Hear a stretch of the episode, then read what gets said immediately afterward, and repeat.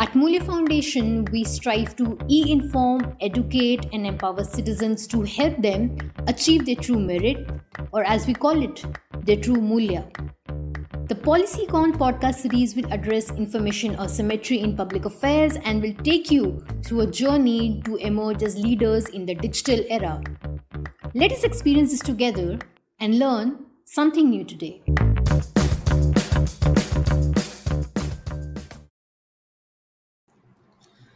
Growing up in India, private tutoring is considered as an essential part of the education process. Initially, it began as an addendum to school teaching, wherein on a daily or weekly basis, the same concepts that were taught in school were revised in private coaching. In time, the name and business of these private tuitions developed rapidly, where it began to set up infrastructure. It started working parallel to the formal school institution where it conducted competitive tests, made their own set of books, and even created a same hierarchy as a normal school. In short, private tuitions became an entirely prominent business sector, generating millions in revenue. Though private tuition is prevalent at all levels, it is predominant at a 10th grade and a 12th grade because performance in these examinations are an important aspect to meet increased competition for entering into desired academic streams and job prospects. The major selling point of these private tuitions is the stamp of personal attention, which the parents believe is lacking in the formal education. Of course, this is not just India. The same system is prevalent in other countries as well.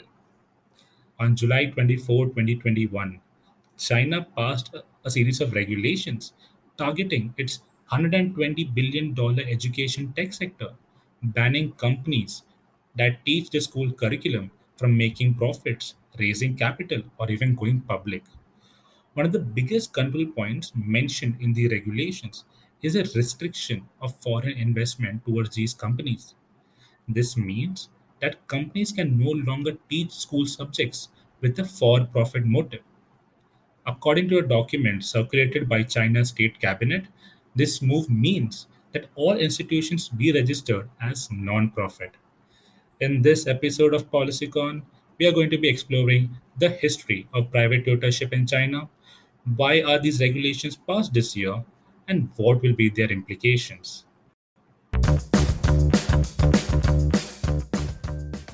It is first imperative to understand that China's economic GDP growth and development played a big role in the demand for private tutorship. Their open door policy and shift to market orientation generated huge economic growth, with their per capita GDP rising from 300 US dollars in 1978 to $8,000 in 2019. China's launch of one child policy in 1979 contributed to the rise of quote priceless child stop quote on whom hopes and aspirations were bestowed thus boosting the demand for private tutorship it is a national college entrance examination commonly known as a gaokao in china that raises the stakes for private tutorship gaokao is one of the most influential exams in china and the marks obtained through it decides the fate of the students for admission in their desired universities. A research paper by Wei Zhang and Mark Bray highlights that private tutorship, or as they call it, shadow education, in China is developed over four stages. The stage one was during the 1980s, where it was mostly the teachers and the college students providing these tuitions, either paid or free of charge.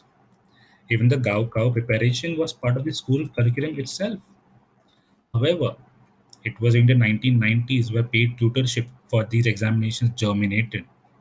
The 1990s also witnessed rapid industrialization, which skyrocketed China's economy, and families had more financial means to purchase these tutoring services. Unlike the previous decade, shadow education grew beyond schools and colleges to form a third learning space. These tutoring services serve both low and high achievers from both urban and rural areas. These tutoring focus primarily on Zhongkao and Gaokao examinations and for demanding Olympiad contests, particularly in mathematics, science, and English. A report from Study Load provided an example from Tianjin, a major port city in northeastern China. Among 472 students sampled from five primary schools, 67% received tutoring, and among them, 92% did so for entrance in lower secondary key schools. It is important to note that many tutoring companies birthed during this period. Fun fact most of the early companies had ties to public institutions. For example, New Oriental, the second largest tutoring company in China, was founded by Peking University teacher in 1993. The stage two witnessed the capitalization of China's tutoring industry in the new millennium. Their expansion and exponential growth of the tutoring market attracted the attention of international investors. With hopes to profit from financial market, venture capital and private equities introduced millions worth of capital to large tutoring companies, the leaders of which became tutoring tycoons. China's Ministry of Education released several regulations, reducing the heavy study burden on students. These regulations shortened official school hours and, of course, increased the anxieties among some parents who then, in the end, arranged tutoring to compensate. This partnership between the universities and companies that we saw in stage 1 was intensified in stage 2. Schools collaborated by moving tutoring classes from their schools to partner companies with the aim of building independent structure. Just like the universities, major institutions obtain textbooks, teaching materials, homework assignments, and examination papers from the mainstream schools. Stage 3 was the expansion of these independent tutoring institutions, which is no longer just an addendum, but now a replacement to the formal institutions. There was now a long hierarchy with specific tasks at each level where the division of labor deepened. Now you had content developers, marketing and branding teams, and even different categories of tutors emerged, including leading tutors, assistant tutors, and tutor researchers. Rapid development of education technology made online tutoring more attractive. But of course, traditional tutoring also continued to expand. This expansion led to more than 20 listed Chinese tutoring companies on stock markets in mainland China, Hong Kong, and even United States. Stage 4, which is still relatively new, witnessed shadow education being pushed further into the online space, primarily due to a COVID 19 pandemic. There was a new standard of competition among tutor companies with the aim to attract consumers. Accessibility and affordability increased, facilitating massifications of shadow education. Companies that succeeded in this competition experienced huge benefits.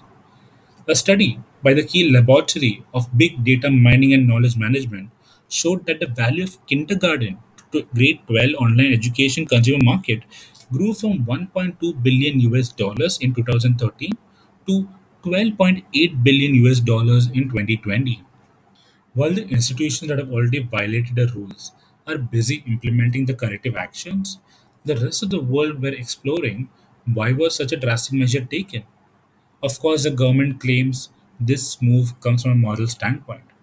In March 2021, Chinese President Xi Jinping called the disorder in the tutoring industry, quote, a stubborn malady, end quote. China's Ministry of Education posted that the out of school education industry has been severely hijacked by capital that broke the nature of education as welfare. But of course, we know there is more than what meets the eye. The history of private tutorship highlights that every time the Chinese government announced revolutionary development in its child policies, which is one of the world's strictest family planning regulations, a regulation on private tutorship was announced in the same year. For instance, in 2015, the government stated that schools and teachers are prohibited from providing private tutoring. Unfortunately, these regulations increased uncertainties and anxieties among parents and created more demand in tutoring companies for what had been cut from the schools. It was in the same year that China had announced a relaxation to its one child policy, allowing couples to have children as concerns mounted over an aging workforce and economic stagnation. China did make amendments to its child policies, around which no regulations were actioned towards private tutorship. But to be fair, their amendments were either minute or it was in the 1980s, which was before the boom of the industry. Unfortunately, the 2016 amendment did not do much good as annual births continued to plummet. Beijing's National Bureau of Statistics stated that it had reached to a record low of 12 million in 2020. The figures reveal that China's fertility rate stood at 1.3, below the level needed to maintain a stable population. From the beginning of this year, the Chinese government have shown their concern to the booming private tutorship in the country, ultimately germinating parents' minds with concerns over physical and mental health of their children and the ever increasing competitive education system and job market. Companies like Yuan Fudao, New Oriental, and TAL Education seem to be benefiting from this. According to a survey of 4,000 parents by a state backed newspaper, more than 90% of families enroll their children in extracurricular classes, and more than half of respondents are spending $1,500 annually. In May 2021, when the government announced a three child policy, they knew that this regulation would be ineffective if the academic burdens and pressures on families continue to persist. Another survey from the same month revealed millennials in China were putting off having children to circumvent the financial burden. Thus, the regulation from July 2021 was passed to alleviate some of these problems. In just a week after the regulations were announced, stocks of prominent institutions dropped heavily. TAL Education Group dropped by 68%.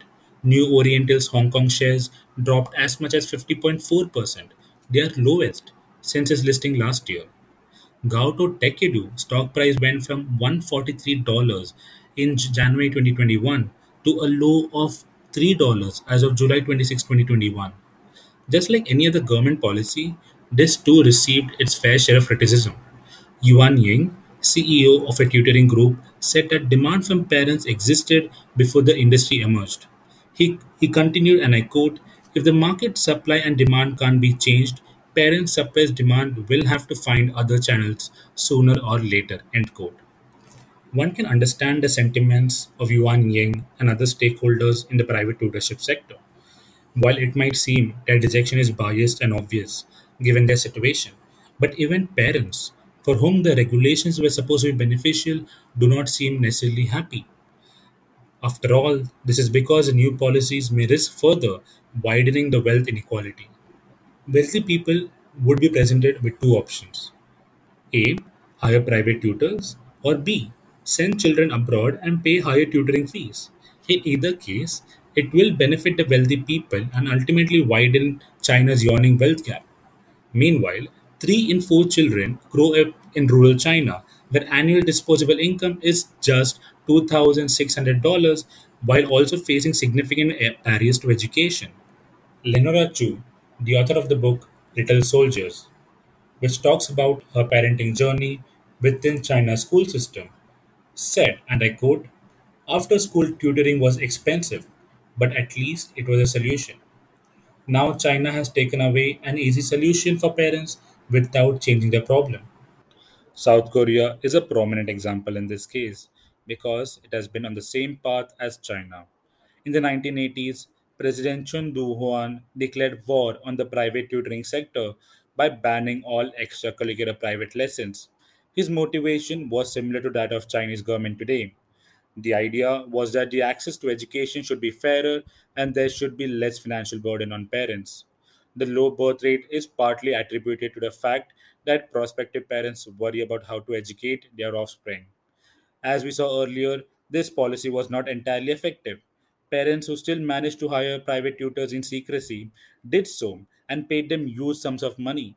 In fact, many did choose to shift to private tutorship at the time, considering the income paid by wealthy families.